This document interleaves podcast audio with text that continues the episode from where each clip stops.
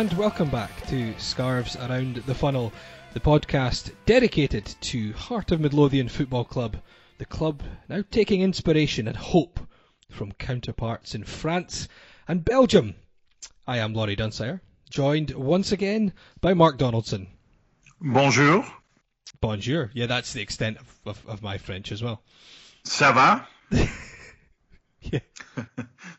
See, I'm usually drunk when I start to speak French, uh, and I'm not. I've got a cup of tea. I've got a cup of tea in, in honor of our our special guest today, who uh, doesn't drink. So I thought um, I thought I'd have a cup of tea in his honor. Okay. Um, I, indeed, I was going to say it's not like you to not have to drink before we do this. Five hours behind, son. Don't get it. It's half past eight where you are. You're probably three cans in of Tennant's Super. I'm a cup of tea, Yorkshire Gold, though. Don't be silly. I'm only two cans in. I had to have dinner. Um, yes, we do have a special guest, and I guess before that, we'll we'll introduce him by um, playing a little montage. It'll take you back eight years. It's a massive game. We know the importance of this. Maybe it's even more important for us and for the Hibs fans because it's a Edinburgh derby. It'll be a fantastic occasion for the people at the club. I'm only here six months, so it's not really about me today. It's about that we can deliver for people that you know that are here now and that have gone by as well. But we've got to go out and play a match first. It's not clear and might come back onto McGowan. McGowan turns, gets the shot deflected. Darren Barr! Goal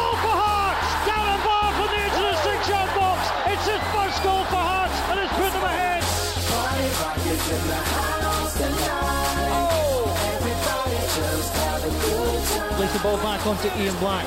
Black, little twist, moves away from Claros. Quality of the cross into Rudi Skacel. Turn, shot! Goal! Rudi Skacel scores! Just as he did in 2006. Himself, Hearts 2. Back again, it comes Ebbs out wide. Tom Soares. Low ball in. Gary O'Connor tries to get there. And it's the captain, James McPake, who scores. Shake that. Every day I'm shuffling. Sister does brilliantly.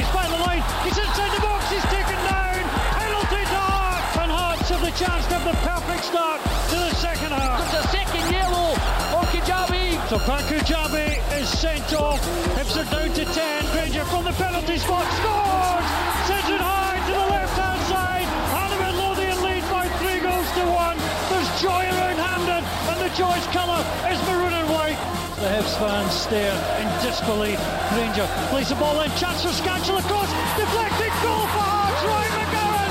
The Scottish Cup is going to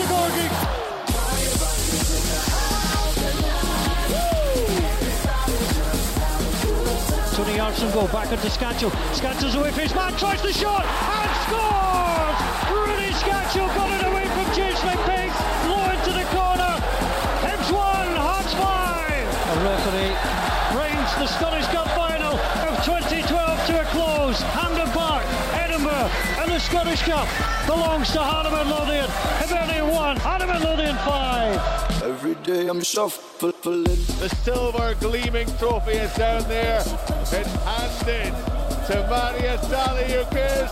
Hearts win the William Hill Scottish Cup 2012. We're dreaming about this. We take our cup home, so we are so happy. It's just unbelievable. It's you know something that you know, all of us were a bit nervous before the game, but you know we knew if we went out and played our own style of game that we'd probably eventually come out winners, and it's just amazing the way we did it. What these people deserve. Fantastic supporters, best in the world. So some some great memories in in that montage there. Um, so you're wondering, is our special guest Marius Zaliukas, Darren Barr, Rudi Skacel, Pat Fenlon? No. During that clip, we heard the dulcet tones of commentator Paul Mitchell, uh, probably one of the more subdued Hearts fans in Hampden Park that day, uh, eight years ago. Um, we're delighted to be joined by him now, and just like um, Joel Sked complained about when we got him on, um, have maybe bigged up a bit much by putting you alongside a couple of Hearts boys in that montage of yours? Laurie Mark, it's great to be here. I, I class myself as a neutral Hearts fan. That's how I describe myself. What would have happened if it wasn't Paul Mitchell's voice and it was Pat Fenlon? Can you imagine that call from one of us? Hi, Pat. It's, uh, it's Mark and Laurie from a, a Hearts podcast. Fuck off. if it's a shame it would be audio because you might do the same signal that you gave to the Hearts fans in that day. Right in you. Glad to have you on, Paul. How are you? I'm, I'm very well, thank you. I, I, was smiling when Mark was talking about the fact I don't drink, and, and that's largely true. I don't drink a lot, but Mark might remember the night that Hearts played Stuttgart. Uh, over in, in Germany, and I decided because I'd really enjoyed the game, I'd had a good night. I thought I had a decent commentary alongside Murdo McLeod, so I decided because I was in Germany to have a beer, and I had one beer in the bar, and I'll tell you what, see, trying to get to my room what a challenge that was. I have no idea. It must have been the strongest beer in Germany. Uh, but my route back to my bedroom uh, seemed to take me forever, and that was off one beer. If it was Germany, it would be like three times three times the size of a, a British beer, to be fair. Was it a Stein or Stein or, or whatever? In Germany, the uh, the Hearts fans, um, we shut a bar. I mean, I was there to commentate with Gary Mackay, and uh, that that's an interesting. And we'll get to this as well because BBC back then went to went to all the games, and it yep. became hard, harder and harder as time went on. There was a guy called Mike Scott at Radio Forth. Why you want to commentate on that game? Be, because um, Hearts are Hearts are playing in Europe or Hibs are playing in Europe. Aye, but the BBC are going. I was like, you don't, you don't, you don't get this. So every single time we went with Radio Forth, we were sponsored by someone different. From Icelandair for IBV in 2000 to uh, who else? Lochinvar Windows sponsored a few. We had all sorts. Um, also, you I, could get to the Hearts game for free. No, these were away games. Uh, I just wanted the trip. I, I, just wanted the trip. But it was a, it was a great stadium. But the night before, my God, um, it was a karaoke bar and I think they drank the place dry. Paul wouldn't know. Paul was in bed by 10 the night before. After we all went out for meals usually, but Paul was the consummate professional. Uh, nothing's really changed. you know what?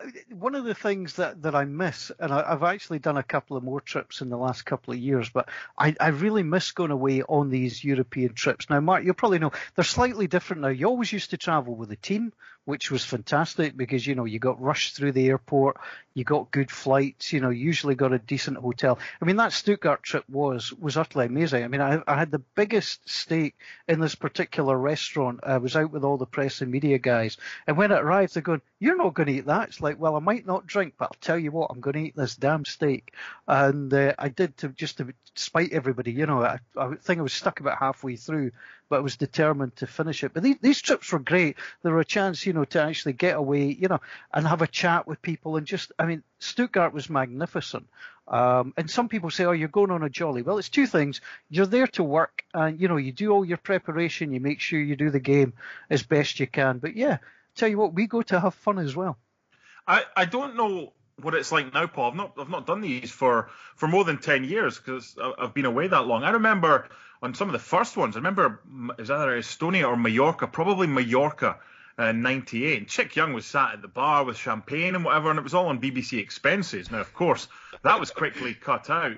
Um, but is it not the case now that the, the journalists, I mean, a couple of times with Hibs and um, one other, I think we made our own way there because the club had chartered really small planes. But on the whole, we always went with the team. Has that changed now?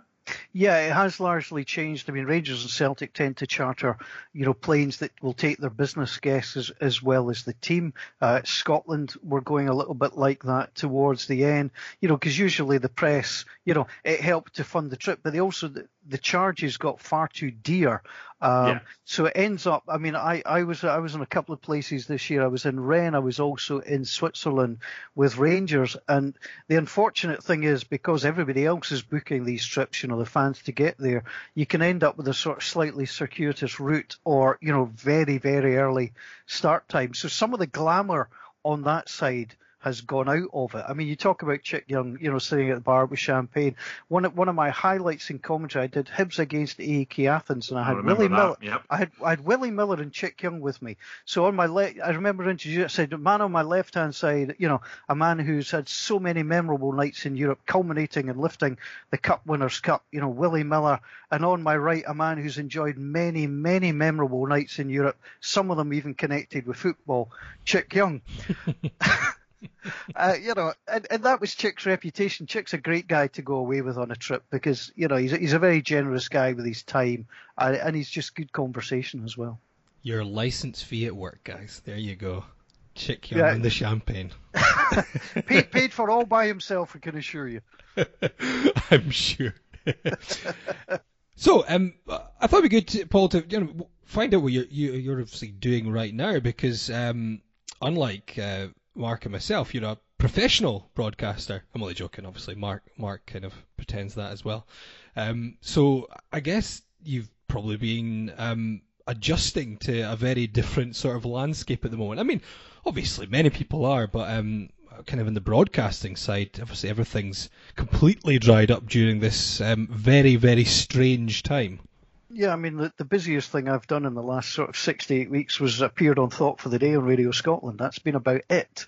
Um, what I've done in the lockdown, though, is, and, and Mark will understand this, you look at, I've decided I, I just had a, a look again at all my spreadsheets, all my sheets that I use to take to games, the information mm-hmm. I gather, and it gave me a chance to sit down and look to see that I was capturing the right information, how it was going in. So I've not made sweeping changes, but I have made some changes to the way that I do things because what happens is that, you know, so for a team like Hearts, I will keep uh, who they played, home or away, the scoreline, the competition, who played in goal, who scored, any red cards, who refereed the game, who played, who came on as sub, did they score, etc. So I keep all of that in a spreadsheet, and I do that for all the the top flight teams, and that gives me labels. I then use these labels uh, as markers on my sheet, and then I put some personalized information along that. So I just wanted to check that I was doing the, the right thing and doing it in the right ways what I found is that when I do a radio commentary, there's less time for the sort of personalized information. Whereas when mm-hmm. you do television, you need more personal backgrounds. I've been working on, and this is sad commentary stuff. I've been working on a different size of label for TV, so I've got more room to write in in personalised stuff. But that takes up more room on one sheet, so I've got to change the second sheet. And I've actually gone away, and now I think I'm at where I want to be. I've done that for football, and I've also done it for rugby because I also commentate on rugby. Yeah, it's it, it's interesting you say that because obviously I'm fortunate in many ways that I only really have to focus on Hearts, although I do like to make sure I'm at least up to speed with the opposition players. But I keep Hearts records myself in terms of the players. But to be honest, I just use resources on the internet. Do you find it's just more reliable for a lot of that, just to, to keep your own records, especially of all the top flight teams? Absolutely. I mean, some people will use, and some people listening to this may have seen Soccer Base. The day that Soccer Base credited Laryea Kingston with a goal that was scored by Lee Wallace, I kind of lost, kind of lost faith in that. No, I understand that completely. Uh, but you've you're also a bit of a quizmaster at the moment, I believe, as well, are you not? Yeah, I mean, I, I've done quizzes when I do the bowls in Perth. Usually on a, the Thursday night, we get a chance to go into the rink and play a game. We then usually get pizza and I'll and I'll run a quiz night. So I've got about ten or twelve quizzes from the years that I've done that. And what I decided to do in lockdown was bring some of them together and make them available to people if they wanted quizzes. Because I'd seen a lot of people saying, I'm doing a family quiz, mm-hmm. I'm doing that it was just a way of sharing, and I thought, you know, I might get five or six people asking for a quiz, and it's just nice to share. I've had, had over a hundred people get in touch, really? asking for copies of quizzes, uh, which got quite complicated at one point. Um, but it's been great, so I've just been able to share that with people, and I've just finished my first online quiz as well with some friends from church. So that that was it's a very surreal experience, but I can't do much in lockdown. I thought if I could share a few quizzes and people might get some enjoyment out of them, you know, and that's great. Interestingly, so we're talking about um, obviously broadcasting and how that might look. You know, we've got the Scottish Premiership potentially returning in August, Championship possibly two months later. I know all this isn't set in stone yet, but we are expecting, of course, empty stadia initially, or at least partially empty stadia clubs have been given permission to stream matches if they're not live on TV. Obviously, it's going to be a big demand if there are no fans attending games physically. Um, I mean, I guess if anything, this is going to make coverage of games even more important. Yes, it will, and I think it will present broadcasters with a challenge. And I think again, we've got to probably split it into television coverage and radio coverage. Television coverage, I don't think will change greatly, simply because you will prepare in the same way, um, and you you can have periods of silence. People can see. Uh, I often say that, you know, people say, what's the difference between doing a TV commentary and a radio commentary? And I usually say the size of the fee, because uh, you know that, that's usually that's usually how it works. Plus, you have more fun as a commentator on radio because you're not constrained mm-hmm. by the picture. So I think television won't change much. You'll need to bring it down a little bit in tone. I think it's going to be harder for the radio guys because you do feed off the atmosphere of the crowd, and you know the crowd bring it to life in a certain way. You know, they you don't really get off the television in the same way. So I think it's going to be harder for radio guys because again, radio radio you tend your range tends to be a lot higher. Uh, you know, when exciting incidents and goals are being scored. Yeah, I know that. And, yeah, yeah and, and I don't really want to be roaring that, you know, Steven Naismith just scored and he can turn around and look at me and go, come on, keep it down, man.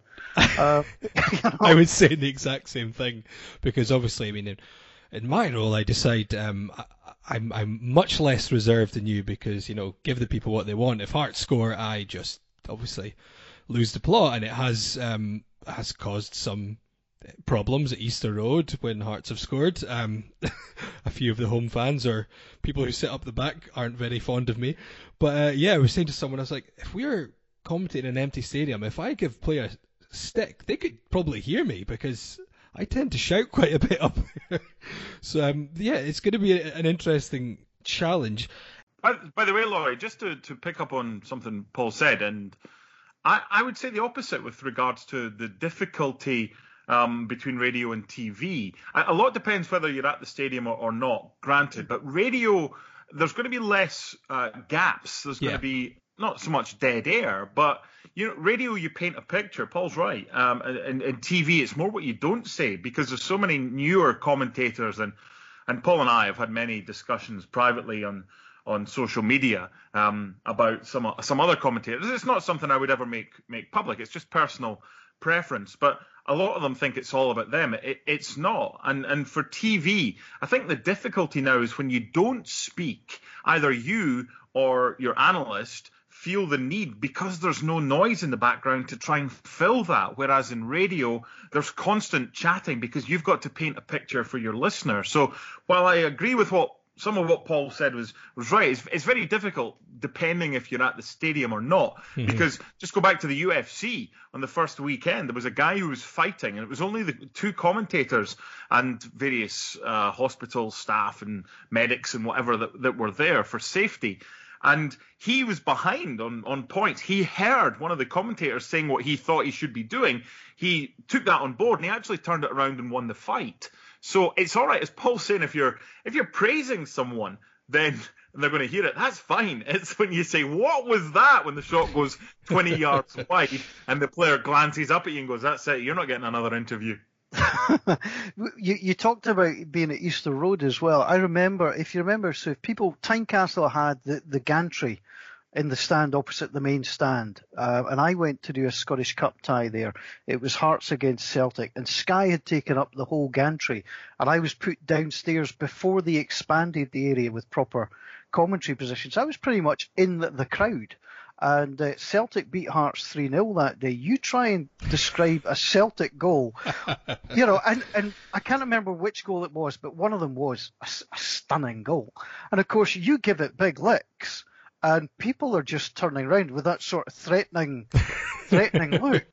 I did a I did a cup tie at Palmerston. It was Queen of the South against Hibs, and again before they put in the, their proper sort of wee TV platform, and by the time the BBC had picked the game, Queen of the South had sold virtually all of the seats to the Hibs fans. I mean, I had uh, Hibs fans to the left of me, Hibs fans to the right.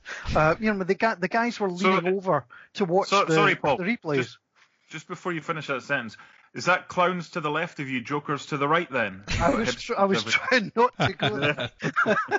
Paul, you, to, Paul, you can go there. You don't have to be neutral now. This isn't the BBC. His uh, friends don't listen to this. Come on. It'll, it'll get leaked. Some somebody will have a go. I mean, I love dealing with with Hibs fans and Hearts fans. I've been accused more often of being a Hibs fan by Hearts supporters than I have been a Hearts fan by Hibs supporters. It's bizarre. Palmerston, when we were in the Championship, it's interesting you said that because um, when I got there and they, they had Hearts TV on a, a little bit of paper on a seat, and I sat there was waiting waiting for the, the team news and such like, and this woman who was literally in her 90s arrived and said, Son, you're in my seat. And I was, oh, sorry, it was reserved for Hearts TV. Next thing I know, I've got three Queen of the South fans saying, Get off her seat. She's been sitting in that seat for 50 years. So I didn't get a seat in the end. I just had to sit on this this kind of wooden part between the press area and the actual Queen of the South fans, and then the internet didn't work anyway, so I just had to phone forth on my mobile for goals. So, um, oh yeah, I can't wait if we're in the championship again. it was interesting. We um, had a little montage at the start, and obviously we heard your voice, and we heard Marius Zaliukas and the likes of Ryan McGowan there as well. But could have found a montage that would have maybe had you collaborating with the likes of Cristiano Ronaldo, Neymar, Zlatan Ibrahimovic, Wayne Rooney, and more. Do you know where I'm going with that one? I, I, I know where you're going. I've, I've met all their lookalikes. It's wonderful. I'd totally forgotten about this until I did the usual um, extensive research that Scarves Around the Funnel does before a show, and um, noticed on your Wikipedia page it mentions a Nike Football winner stays on advert in 2014, which I have seen before, but I'd totally forgotten about. Um, it's actually a really cool advert uh, with the kind of kids in the park all saying, "I'm Cristiano Ronaldo" and "I'm Neymar," say, as you did as a kid kicking the ball around. Um, and it turns into a big kickabout with these players. But you are you are the commentator on this on this on this show of of talent it was it was unbelievable. I was I was phoned on a Tuesday. Uh, I've got an agent who looks after the non-football side of things. So if there's any wee voiceovers or anything that might creep up, and I always said if anything comes up, let me know. And he phoned me. He said, look, he says there's something going on in London tomorrow. He says I don't know what it's for, but they're looking for somebody to play a, a, a football commentator. Can you get down? So it, wasn't easy, but I, managed to get the train and I got down and I wandered around and it was a little casting place in Soho and they were casting for two adverts. They were casting for Nike Winner Stays and they were casting for a razor commercial. Uh, the razor commercial featured handsome blokes with thick bushy beards and women in red dresses, and all the ugly guys were going into the the football uh, audition. Now, as, as you'll understand, what what it was was there was actors going in pretending to be football commentators, where I was a football commentator pretending I was an actor. um, and you know, I came out the the audition thinking, yeah, that that was surreal. I was in with a Liverpudlian guy, and they basically it was very weird because I'd never done anything like that before. The first question they asked was, "Can we see your hands?" And I had to hold my hands up to the to the camera. Quite why I still don't know, but that that was the first thing. So they explained what they wanted. They didn't mention the product. They didn't say who it was for. They said, look, if you can imagine something amazing, you know, happening in a park and you know football and you know to go like that, you have to work as a team. Um, you know, just bounce off each other and and go for it. So the the guy I was alongside was from Liverpool, and you know, so they gave us the countdown three two, and before the person could say one, he was off like a train. And he just went off on a monologue. And I'm like, and he threw a question to me, which, which was the most insane thing I'd ever heard. So I just ignored him. And I just, I'd just gone in um, and because I'd been hearing roughly what was going on, I went in with a couple of pre-prepared lines. You know, you know, Messi never looked so tidy. What a lovely move. You know, just cliched stuff like that. Mm-hmm. And uh, so the guy's looking at me because he obviously realised that I'm a commentator and he's not. So he tried to up his game, and it was just st- I was I was struggling to keep a straight face with the guy. Um, came out, phoned my agent, said that was great fun. Don't think anything will happen, but it was brilliant. I got call, call back to go back the week later, um, and I was paired with about four or five different guys. Um, and as we're going through it, you know, they're bringing somebody else in to work with me and somebody else in to work with me. And I'm thinking, I think I've got this. This is bizarre. So I came out the audition. They said they'd be in touch, and I phoned my agent and I said, "Look, I've got this." He says, "No, no, that's not that's not how it works." You know, I said, "No, no," I said, "I'm telling you, I've got this." And sure enough, two days later, he says, "This is yours." And then I was terrified because I'm thinking, if they need me to act in any way, I'm not an actor. you know, I mean, what if they ask me to remember lines? I'm not. I'm a broadcaster. You know, I, I can't remember. My brother's a, an Amdram actor. You know, so I was, I was thinking, do I have to ask him? How do you memorize things? and uh, it, it, was just surreal. Like you know, they, they phoned and they said um, we need you in Barcelona for for these days to do filming, and it just got surreal. I got sent script, I got sent a confidentiality agreement, which I had to sign when I got there. But when I got there, I got picked up at the airport, which I've never been picked up by somebody holding my you know my name on a sign, and I got taken to this strange warehouse place and brought in, and it was full of green screens and things. I got taken upstairs and met the wardrobe mistress, and you know she handed me some clothes, and, and you know Spanish girl, and said try on. Of course, I'm looking round to see where the the cubicle is, and it, and she's like shaking her head. No, you change here. So I'm, I'm, getting in and out of all of these, you know, shirts, ties, suits, etc., etc. And I remember one guy came in and he looked at me and he went, "Are you one of the managers?" And I'm thinking, great, I don't even look young enough to be a player anymore.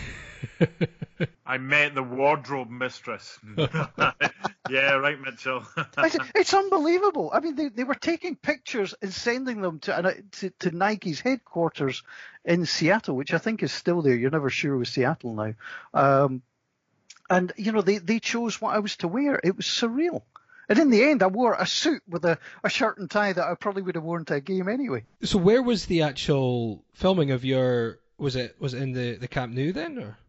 No, it was, it was filmed at Espanyol Stadium. Ah, okay, okay. So we, we got collected uh, about half past 11 at night, uh, my co-com and I, the guy who was playing the role of co-com, and we got driven to the Espanyol Stadium. We got the full thing, you know, underneath park where the players park, and we got uh, taken into the suite to get changed into our outfits. We had to sign confidentiality clauses. We had to hand over our mobile phones so we couldn't take pictures, which was slightly problematic because it's my wife's birthday when I was away, so I was trying to phone her to to wish her a happy birthday, etc. Um, so we got all of that taken away. And we, we got taken into the, the stadium. We mulled around for a bit, and then our our bit of filming the two of us walked up the, the steps to the press area. The press area was full of extras. Um, and we walked into where, you know, the commentary position was, and you could see all these extras thinking, well, I've never heard of him. You know, who the hell is this guy? But we were being treated, and, and, and I kid you not, we were being treated as if we were the most important people there we filmed between midnight and three in the morning. It was getting cold. We were the only one brought blankets. We were the only one brought hot drinks. It was actually quite embarrassing that all these wonderful extras were around. And what they did was we, we had various scenarios that the director talked us through. And to give us the eye line for the pitch, they had a big laser that they were oh. pointing onto the pitch, and I had to follow that eye line with a particular move that I knew was happening, um, and to give it, you know, the ups and downs and, and things like that. Now, there's not a great deal of commentary in the advert, um, but there's enough. Um, but you know, it, it's it's like most of these things, and you know, you you do an awful lot, and just a little makes the actual actual edit. But I wasn't allowed to tell anybody where I was. I wasn't allowed to mention what I'd done. And it was basically until the advert was released, I wasn't allowed to say to anyone. Oh, very, very cloak and daggers. Um, so that's I was going to ask that actually because obviously, if you watch the video and you can watch on YouTube, you can look up at is it Nike Football Winner Stays On. If you search that on YouTube, it'll be the first result, and you can watch the full thing. Which I, I do remember when um, when I rewatch it. So, did you have any idea what the moves you were commentating on were meant to be like, or did they kind of work that in afterwards? Well, they'd done a lot of the filming that day or earlier that night with the actors, and I had the a, a, full copy of the script, which I've still got. It's just up to my left, so I knew roughly what was happening.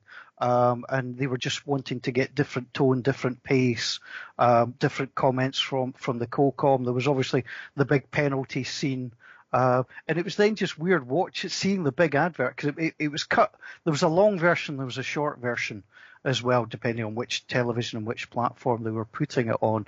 And it was just incredible to see and see all the sort of the CGI, all the graphics that they put onto it in the end, and it, you know, and all the stars who were in it. You know, it, it genuinely was quite remarkable. I mean, I've got, I've just reached up into my, my desk. I've got all the paperwork here. So I'm just trying to see what it says. Um, yeah. So what a game still tied. Now every minute is more and more important. Team Ronaldo pressing high up but now with the added safety of Piqué and Thiago Silva in defence, you know, so I had to go through all of these lines. Um, pages and pages of lines, but again, probably about three or four. But I had the storyboard. I've still got the storyboard, who the players were, uh, you know, risk everything, Courtois, Howard, Pogba, Higuain, who the teams were. Uh, I've I've never made this. I've never put it on social media or anything because I'm not sure I'm allowed to. But it's quite a nice keepsake to have. So did you write the lines, or did you just have an influence on them, or did they just give you exactly what you were going to say? They they gave me the lines, and I then took the lines, and um, you know, and then in sort of a handwritten script. I mean, there was. I'm just looking through that. There's about 14 or 15. I'm up to 20 scenes. There was 20 different scenes that I had to do. Um, and I'd worked through with, with Andy, who was the co-com, um, you know, roughly what we were going to say, and I just had to keep, you know, repeating these various lines at various points. It was, it, it was a surreal and wonderful experience. What I one thing that pops in my head when I look at the video as well is, um, you know, kids pretending they're players. It just take you certainly takes me back to when I was either playing football in the park or even when I was playing football in computer games and automatically um, I like to do my own commentary. Maybe why I ended up doing it at some level as well. Did you know you wanted to do commentary fairly early on because you started with the BBC as just a it was a reporter you were initially, wasn't it? Yeah, I started as a reporter. So I, I was in the Radio 2 Amateur Sports Commentator of the Year competition, which I was in twice and never won. Didn't even win the Scottish Heat. I lost twice. Uh, but I got recommended to BBC Scotland and I got a chance back in 1991 uh, to go and do a game for them. It was Hibs against Morton was my first game back in September of 91. And it just kind of grew from that. You know, you get, I mean, people, I don't know if people appreciate how much broadcasting has changed, even even in in that time. I mean, back when I started on Sportsound, you weren't allowed to announce which was the commentary game uh, till half past three in the afternoon. You were only allowed to broadcast the second half of said game. You were only allowed to be around the grounds at you know certain times and for a certain length of time. And, and to be honest, most games were played on a Saturday at three o'clock. You know, then you get the television deal and things start to explode. Uh, games get moved around and that's when BBC needed more commentators because when I joined it was you know David Begg and Alistair Alexander. And basically mm-hmm. you know David would work one week and Alistair would work the next. That's that's how it tended to be. Um, but things got busier and busier and with more European football.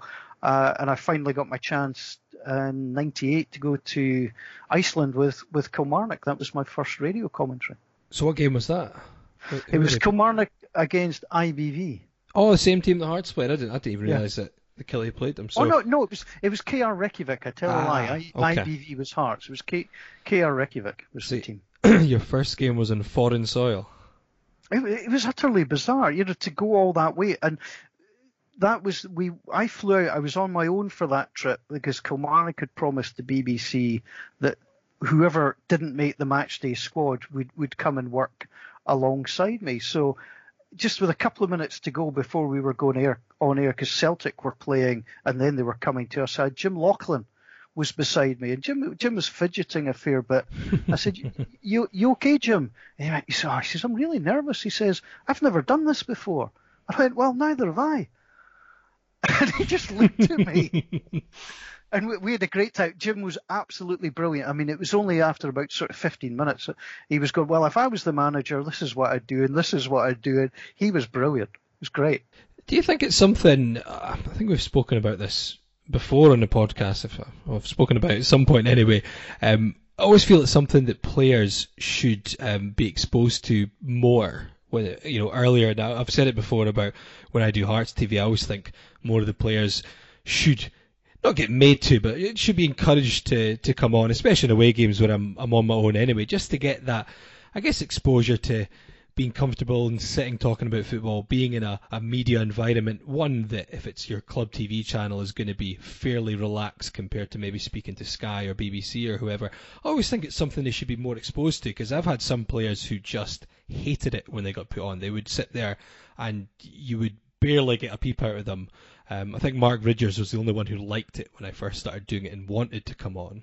But um, on the whole, they couldn't stand it. And I always think it's something that would benefit them, not just from I guess being more comfortable when they do have to get interviewed when they were maybe a regular in the first team, but also I guess in the future they might be more comfortable being in a media role if they want to pursue that, whether it's co-commentary or presenting or whatever it could be. Yeah, I mean, I think there's a lot to be said for it. I think, but but in any walk of life, if you you get the chance to go in to do something that you don't normally do, one of the best things I did at the BBC was I went through and watched Sportsound being produced and presented from the studios in Glasgow, so I could understand what the sound person was going through, how the desk worked, how Richard worked. Um, so you you understood the other end. So when you were you know, having problems, technical issues, you, you, could understand what the studio might be going through. Uh, I mean, there was the great moment I'd, I'd gone through and understood, you know, what had happened. And, and, as Mark will know, back in the good old days, we were on very unreliable telephone lines. And I remember hmm. uh, at Easter Road one day, I was doing a game at Easter Road and I, I'd connected up successfully, but the BBC were having a problem at two or three other grounds. The EU summit was in Edinburgh and they found a suspicious package at Easter Road, which wasn't a trophy before anybody goes there. Um, you, you, made a joke. and we had to evacuate the stadium. So I had to go on the line and say to the producer, Dougie, I said, Dougie, I said, I'm having to leave. He said, you can't fucking leave. We've, you know, I said, we've got a bomb alert here. You know, he was like, what? So, you know, I had to go out and come back. But I mean, those were the days where lines were, you know, they, they could drop quite easily. Um, so you know you always had to be on on your game. So understanding what happened at the other end was very good for me, and I think it's the same with players. You know, I give an example of Ian McCall, and I, I was lucky to work with Ian. Now, Ian is a lovely guy. He, you know, first couple of times I worked with him, he'd basically wander up, sit down, and do the game. And then as we travelled to a couple of places and we got to know each other and we, you know, we were able to sit and chat, Ian realised that the job of the COCOM wasn't to turn up and just talk about the game. It was to prepare for the game, to understand what might be happening. You just could, you, you shouldn't just wing it on your knowledge. Um, so in certain you should tell Jimmy Sanderson that. I, have got a good story about Jimmy as well. Um, and it was, you know, just being able to talk and say, look, you know, on this on this trip or this Scotland game, you know, if X, Y, and Z happens, we might take it down this route. You know, if the game you know, if Hearts are playing away or whatever team's playing away and the tie basically dies, how do we keep people watching? What can we talk about? Um, and, and you can go down that route and it becomes very much a, a, a team. And, and you'll know that there are people that you really, really enjoy working with because they see it as a team effort. And I'd like to think that I can listen to most commentary teams and I can tell you who puts the effort in and who doesn't. You mentioned, obviously, Hearts. You, you call yourself a a neutral Hearts fan now. I, I assume before your commitments um, took you to other games, did you did you go to Tynecastle on a regular basis? Is it something that has just become more difficult because work takes you wherever you get sent? I was brought up in a household where my dad was a Hearts fan, but he was a very unhappy Hearts fan after Hearts lost the league to Kilmarnock. He, he then gave them a second chance only to see them being relegated for the first time in their history. So my dad wasn't big on going to football. There was also a lot of, I mean, I, I so I'm what 51 now. So there was a lot of trouble in the early 80s at football grounds. So we used to get taken to Meadowbank, my brother and I, to watch Meadowbank play. Uh, so we got a chance to see, you know, professional football, but there was no chance of, of crowd disturbance. Very little chance of a crowd, to be honest. But there was no chance of a crowd disturbance. Uh, my dad was very, very wary about taking me to Tynecastle, and the first game I went to at Tynecastle was a game on my birthday. It was Hearts against Queens Park. I got taken out for lunch. I got taken to the ground, and the game was called off because of a frozen pitch. Do you remember what your first Hearts game was as a commentator? Uh, my first Hearts game as a commentator, because I started on hospital radio.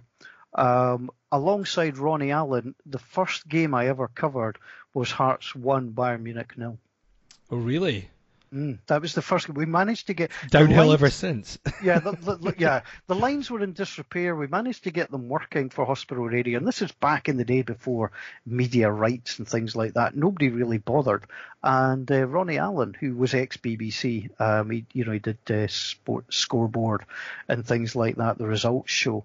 Uh, Ronnie and I did that with um, Mark McKenzie uh, back in the in the studio, and that was our that was our introduction. And that's where the the love of doing the games came uh, at the old away end, if people remember it, with the, the, the pie stand underneath, and there was the bit above, uh, which is where people commentated for the blind, and that's where hospital radio was. Do you feel the Hearts fan within at some points in a, in a game like that, of course, with, with Ian Ferguson's memorable goal, and I'm sure there's been plenty of memorable moments since then. I mean, we had a little clip of 2012. Do you do you ever feel that um, that side of you still, or are you are you very professionally neutral at all times?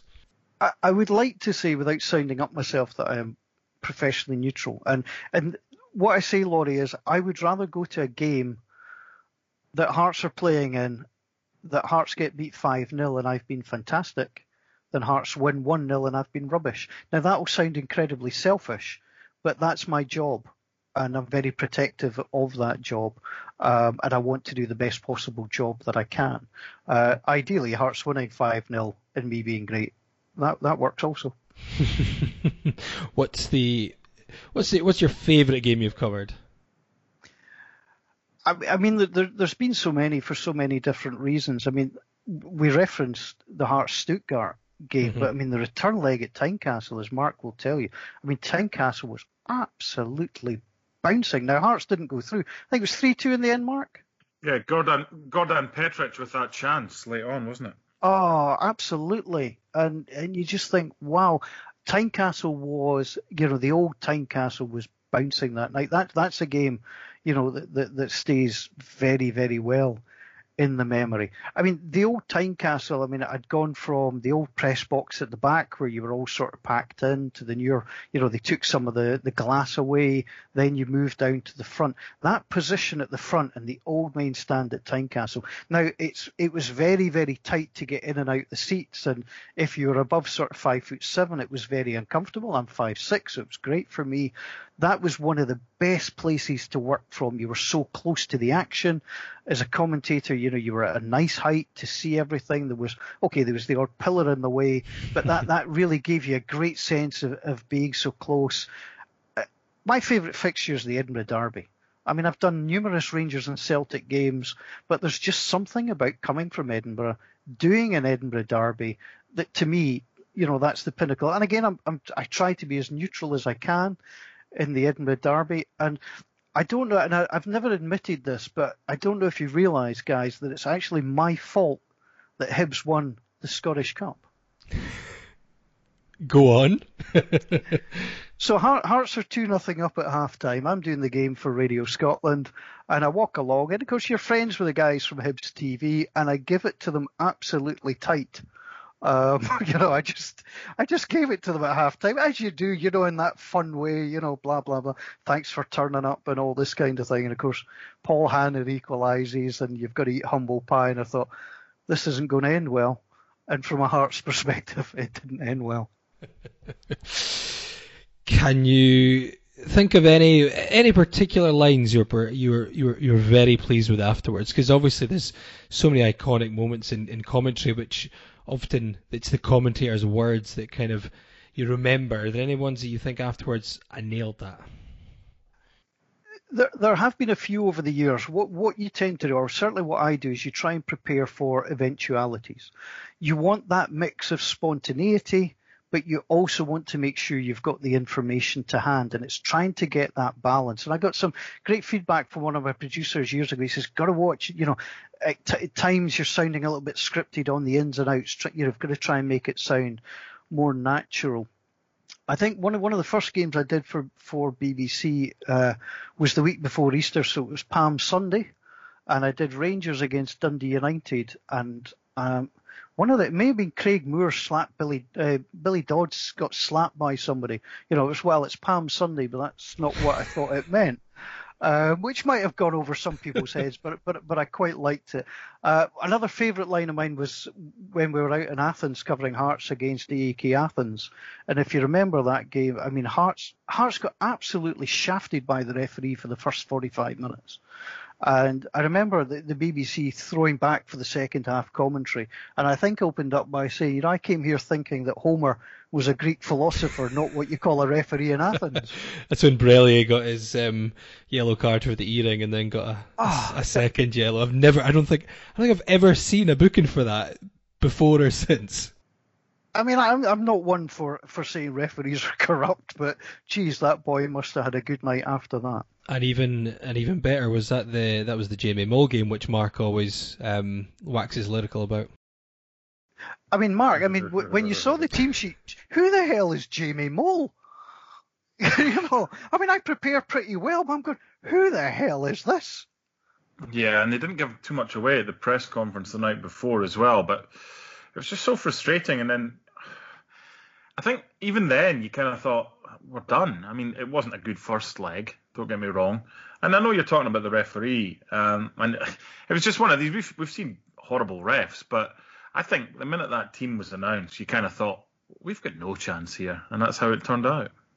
Yeah, it, it was bizarre, and you know, so you, you would go through various managers, and I think I think it was Stephen Frail who used to come up and say, "Don't ask me about the substitutions. Just please don't." You know, and you you respected that because you knew that, you know, things were being pulled above. I mean, I, I remain convinced that if Burley stayed in charge at Hearts, Hearts win the title that year. And pe- pe- people can argue with me. Hearts were flying at the time. They had a great side full of experienced professionals. And if Hearts were ever going to win the league, that was the time that they had the chance to do it. And of course, it's great because it's a pub argument because you can't prove anything. no, exactly. Uh, I mean, it's it's a bit like at the moment people say, well, Hearts deserve to go down. How do you work that out? Just because they were bottom didn't mean they deserved to go down. If they were bottom after 38 games, they deserved to go down. But, you know, we've all seen teams, you know, come back. I mean, I think Birmingham City famously stayed up in the championship by scoring a goal in injury time a couple of seasons ago. You know, you've got to play these things to the wire. And, and that's where debates should be debates. Nothing is definitive. As I say, I think Hearts would have won that the league that year. People will have a counterpoint. We'll never ever know. Look at last season, Paul. After 29 games, St Mirren found themselves bottom. After 38 games, they found themselves 11 points clear of bottom, which it kind of it leads you to hope that something can happen. But how many false dawns? I mean, Neil Doncaster's got more faces than um, Big Ben the way this is going on. He's pro this, he's anti that.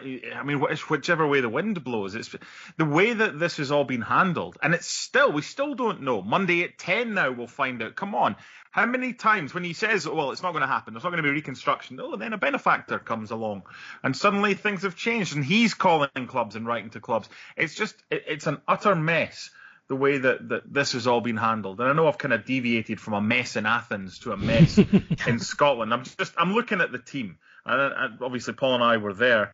Jamie Mole up front, Jankauskas on the bench. He came on. Pania on the bench. Elliot on the bench. Why on earth? To this day, even Jamie Mole would have thought before the team was named that he was at best third choice, maybe fourth choice. It was only his second ever appearance as well. And it, it was an all right team apart from that. Gordon, Fyssas, Pressley, Hartley, Berra, Brellier, Cesnauskis, and, and McCann. But but then Mole. And it wasn't it wasn't a done deal that we were going out. We'd only lost two one, and if we'd scored first, but I think he had one chance, if I remember, Paul, in that away leg, Jamie Mole, and uh, yeah, I, I don't know if it was a horrible finish or, or whatever, but he just he couldn't get away from it was just it was a horrible horrible evening. And, and what when you consider what happened at Tynecastle that night when Hearts played Aberdeen when Paul Hartley scored the penalty and and it was a it was a Champions League qualification. And then you think about Siroki Brijeg um, and the 3 0 win at home got the job done with a goalless draw. There was that hope that you know what?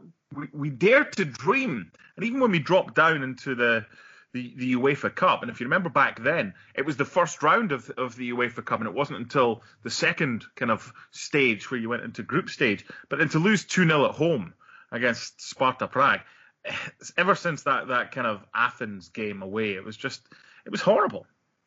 It, it, it was such a strange night, and, and we as the BBC, we, we had a lot of problems on that trip as well because they tried to put our commentary position on the because it was a it was a stadium that had a running track. They tried to put us at the hundred meters. Stadium, yeah. yeah.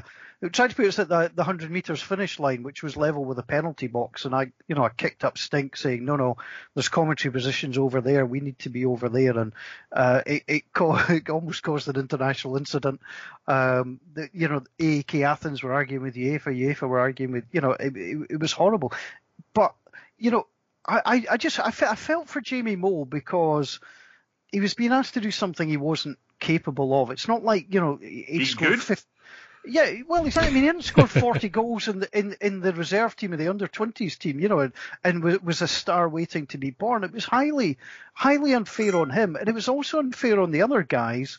You know, you're thinking we've come here, they would have come there thinking they had a chance, and and I say no disrespect to Jamie Mole. You know, Jankauskas on the bench. You're kidding me. You know, Heart, Hearts hadn't been outplayed at Murrayfield against AEK. AEK were a decent side, but they weren't a brilliant side. I wonder Um, who picked yeah, that team, Paul. I wonder. Not, if, it, if it's Ivan he ain't starting Jamie Mole. That's, Exactly. That that's come from those weirdos with the pajamas and the, the sticks that used to basically tell Vlad who's in a good mind or or whatever. Um, I'm sorry, that's not a Valda. Valdas Ivanauskas w- wasn't a bad coach. Right? He just won the Cup of Hearts. He ain't starting Jamie Mole. And Jamie Mole wouldn't even have got a, a virtual game when you were doing the voiceover in Spain. I mean, it's, it, it just ain't happening. Not that, not that we've kind of let it go or anything 14 years later and totally forgotten about it. I mean, sheesh. But it, but it is. It's one of those sort of iconic things that you don't forget because it was utterly so bizarre, and it was just so hearts at that time. And I mean, you, you were there, and Laurie, you, you were around to experience it. If if people didn't actually experience what it was like being in the press room at Hearts at that time, I mean, it's just silly things like you know withdrawing all tea and coffee. And people say to me, well, you don't go there to eat and drink and think, well, I'm there to work. I can't nip away at half time and stand in a queue um, you know, to get a pie or a coffee or something like that. You know, if I've been there since half twelve, you know, and I'm working there till six o'clock, chances are I wouldn't mind a little bite to eat somewhere along the line. You know, they made the toilet facilities difficult to get to and and all that sort of thing. It was just the sheer pettiness of it all. And there was so many good people at that club, and just to watch the way it was handled, you despaired for them. By the way, I forgot that Neil McCann got sent off at Yeah. nil nil in that game. And, and Yeah. we, we all talk about Jamie Mole. That was the headline from it. We and then the Julian Brellier, two yellows in, in five minutes. It's, it's certain things. Your mind sometimes plays tricks on you. And and Neil McCann being sent off just after the hour mark. Then with nine men, we conceded like kind of three goals late on. Um, and we needed two because we had conceded two away goals and a 2 1 home, home defeat. But isn't it weird how certain things that are remembered for, whether it's Jamie Mole or Julian Brellier and other things that were prominent in the game, your mind just kind of forgets about them. I don't have a particularly great memory for games, and I think when you see the volume of football that you know you you watch in a season, you and you're not watching the same team all the time. You know, it's That's you the know key, yeah. You know when, you know when I was sort of the, the main guy for the BBC, you know, it'd be Rangers, Celtic, Hearts, Hibs, Aberdeen. You, you'd float around, so you, you're not seeing every game. You're keeping up to date. One of the good ways of doing everything with my stats is I review literally every Scottish Premiership game, so you you keep you know a really good awareness, but you're not seeing that sort of day to day nitty gritty. But but Hearts at that time, I have not been around another club that's gone through such a bizarre period. And as I say, sometimes you forget, and it's nice to pick up a book or, you know, I've got all my old team sheets and things like that. And, you know, you pick something up or you see an article, somebody's looking back at a game, you go, geez, I forgot all about that. But when I when I go to do a game, that's why I research it and I use all my material and notes, so I've got everything there because you know I you can pull certain things out of your mind, but you can't you can't remember. And, and your point about AK Athens and Neil McCann getting getting sent off, you know, yeah, that that slipped my mind. So when you next do European stuff, you look back, and that's where you pull all your material together. And, and that's the way I work. So, you know, other commentators, some people have got that sort of photographic memory; they can pull things back. That, that's just not the way I'm built.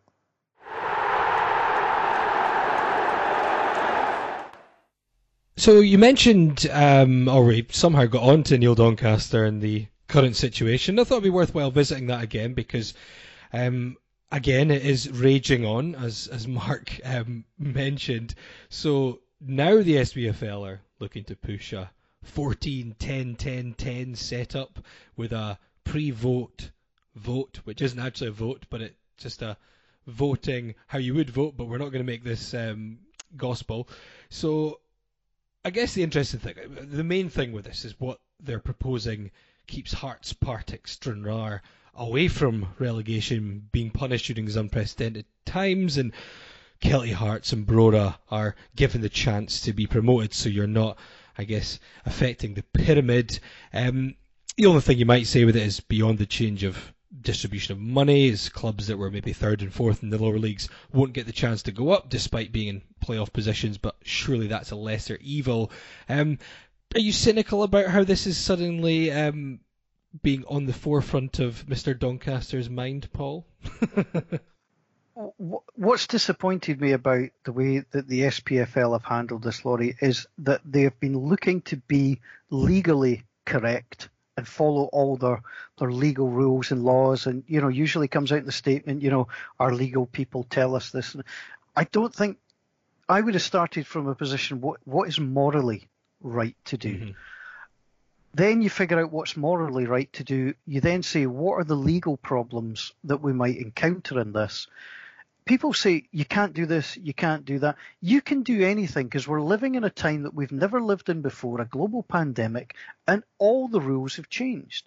So therefore, if you want to do something and achieve something as a professional sporting body, get everybody, I would say, in the room, but even virtually in the room and explain, say, actually what we'd like to do is for nobody to suffer, but these rules and regulations don't allow us to do that. Let's explore how we change that by a special meeting uh, you know, agreement, whatever. And let's go that way. Now, if the SPFL had adopted that stance and they'd gone through all of this and they'd not been able to get something through, I think people would go, you know what, we live in strange times, but they tried.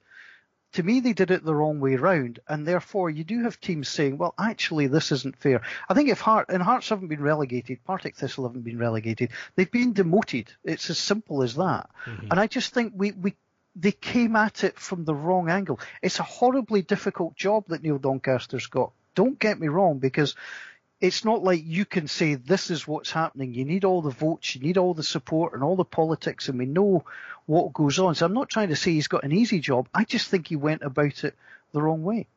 This has been done. Um, and the biggest issue that we seem to have had, this has been done the way it's been done, quite simply because we have a new broadcast deal in place, um, supposedly from the 1st of August. With Sky, it's uh, exclusivity. Um, they have paid what they have paid um, so that BT Sport are no longer going to be involved in, in domestic football um, north of the border. And there, there was just a, a panic that they could not um, get all the money if it didn't go ahead as planned. I mean, are you, are you trying to tell me, and I know that this is June the 11th, Thursday, that, that we're talking, the three of us, and the players from the Scottish Premiership clubs uh, are allowed back to, to play. Are you trying to be that you couldn't start again, say, for example, on the, the 1st of July, um, and finish the season and have it done by, by mid August? Of, of, course. So the issue is with the, the TV money, and even now, um, they've bent over backwards to ensure. I mean, it's apart from giving Sky the title sponsor of the actual league itself. Um, Neil Doncaster's not come out of this at all. But as I've said before, if you want one person who you're going to interview or you want to put somebody forward, if you're part of the company and you know he can handle every single interview, um, it's Neil Doncaster. He is outstanding at, be, at playing politics and answering questions. And I found, I mean, maybe you can give us more info here, Paul. I found it interesting when he has appeared on Sportsound on the BBC. Has it been a prior agreement and arrangement that it's only Richard that's able to ask questions to him? Because I know that Michael and Tom and various others would have loved to have got their teeth into him. Is it a case of I'm only coming on the show if it's only Richard asking the questions? I think we live in changed days. I don't think we would have seen this before. But in terms of media access, if you're Sportsound and you request the interview with Neil Doncaster, Neil Doncaster comes back to you and says, Well, yes, I'll do it, but I'm not going into the zoo format, I'll do a one on one. What do you do as a radio producer? Do you accept that and you get him on, and you get in in somebody like Richard Gordon, a really experienced, good broadcaster to grill him, or do you say no? And I'll tell you what happens is you can't win either way because some fans will say, well, you're letting him dictate terms, and other fans will say, well, you shouldn't have him on at all. Whereas you want to hear from him. So I think you're you're you're trapped if you're the BBC. Now, somebody like Richard Gordon, interviewers in this country don't actually get much better than Richard. The problem you have then, Mark, and, and, I, and I saw this unfold on social media, you know, you then had two strains, and we see this right across the world and across almost everything. You had the strain of people say, tell you what, Richard gave him a really hard time and went for it, well done. And the other half were saying, well, that was powder puff. What, you know, what, what was Richard Gordon doing? He simply let Neil Doncaster walk all over him. And the problem because of that is people go in with their mind made up of how the interview's going to go. Mm-hmm. And and yeah. that to me is we we and and this is across football, it's across politics, it's across everything. If you approach it from one side and one side only, you're only only going to get the result that you see. And I'll, I'll give you an example. Hearts, when they were in the championship a few years ago, played Falkirk. I think it was the first time they lost at home that season. They lost 3 2. Mm-hmm. Now, my, my eldest son, Adam, was at the game um, in the stands, and we met afterwards, and we walked back round to Murrayfield where I'd parked the car. We were at two different games because he'd watched it purely from a Hearts point of view, whereas I'd watched the game from both teams' point of view. And I thought Falkirk had done some incredibly good things, and that Hearts had some, done some positive things. But you know, it was the fault of the referee, it was the fault of the Hearts players if you're watching from one perspective, you're not seeing the full picture.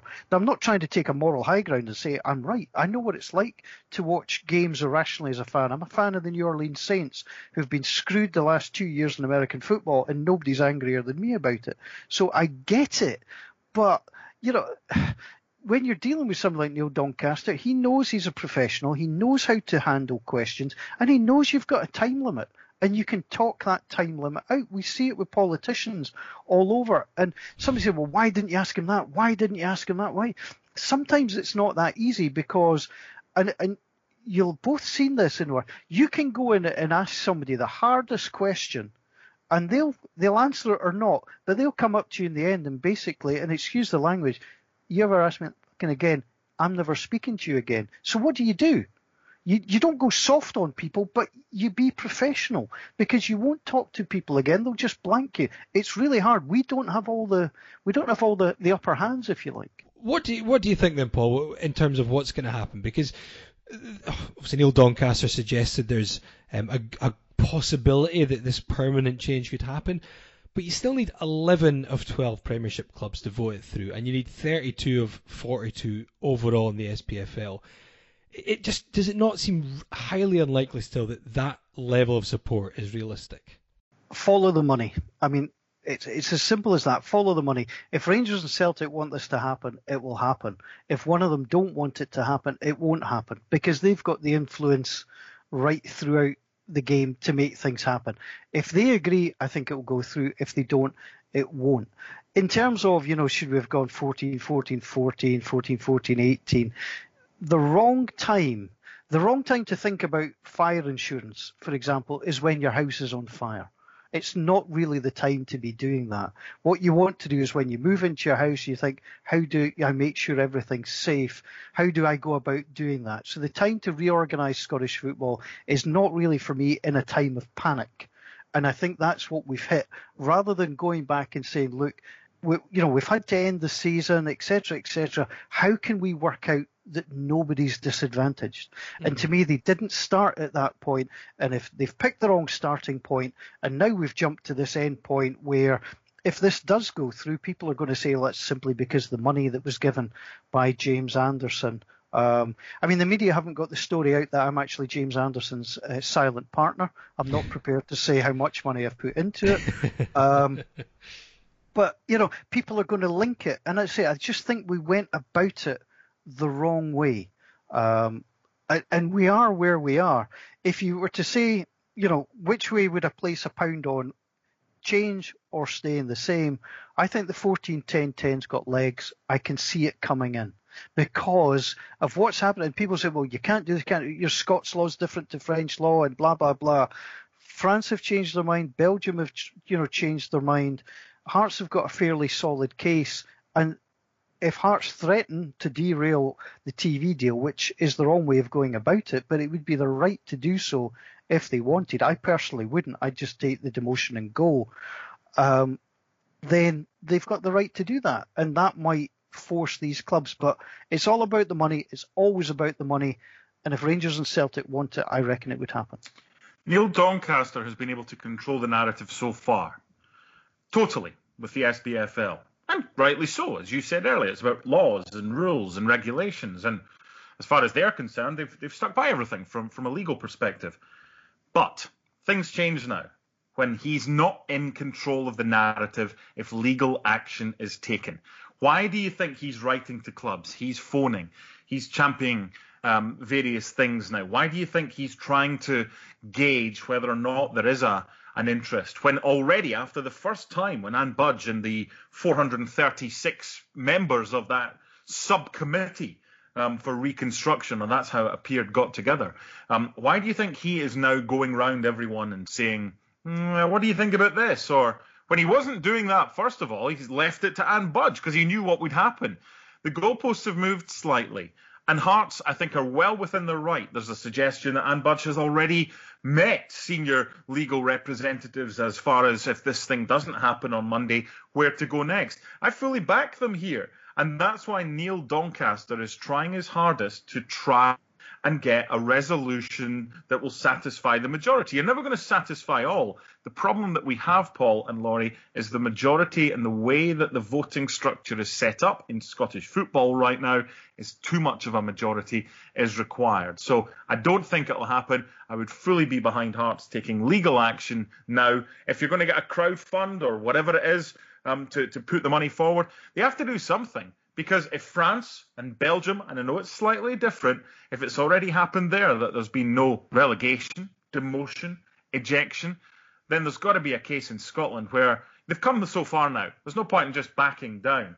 Um, it depends how long it's going to take. And if Neil Doncaster's concerned about that because he doesn't control the narrative, over to you, pal. Come up with something that everyone can agree on, not the other clubs doing your business for you. Yeah, I mean, I can, I can get the frustration that Hearts fans have had, and you know, I don't think Anne Budge necessarily wanted to to lead, you know, a group that was looking at alternatives because that, you know, she was put in a bad position. I don't think she should have accepted that because then it all looks like Hearts are trying to do it for Hearts, and and this is where it comes down to the sort of the, the pettiness of Scottish football. I would have just, as I say, it's a hard job Neil Doncaster has, but I would like to see him start from a different a different point and see how we could have taken it forward to disadvantage no one.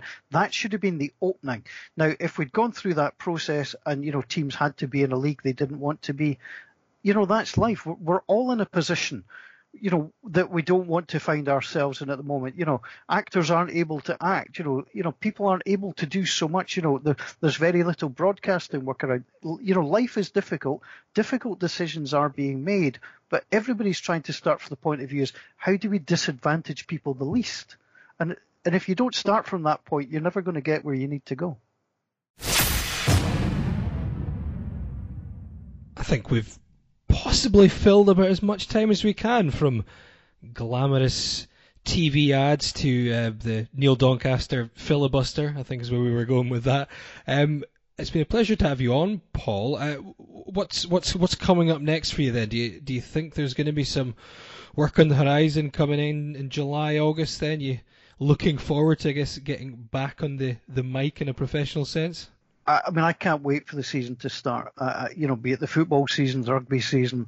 Um, you know, I'd like to be, you know, continuing what I was doing, being part of Sportscene and, and Sportsound, which which I just enjoy so much. I enjoy being part of the fabric of Scottish football. There's so many good people in and around, and sometimes that gets a little bit lost. I've I've missed the the the relationships and connecting with people. And I, and I miss doing the games. You know, I mean, if, if, you're a commentator, you know what you enjoy, you know the pleasure you get from doing it. And, and I genuinely have missed it. And I, I can't wait for it to restart and get back out there. And I think, Mark, did you probably pinpoint what song we're going to go out in if you remember back a little bit earlier? Mm, no, I don't remember what my last answer was because I'm getting old. What was? What did I suggest? I think it was would probably come from a point when Paul was talking about being surrounded by Hibs fans to the left and to the right. Uh, very good. Uh, stuck in I the like- middle with you. Very like good. that. Well, thank you for coming on, Paul. Um, thank you for joining again, Mark, and we will be back next time with more tangents and and more talk on Scottish football. Well,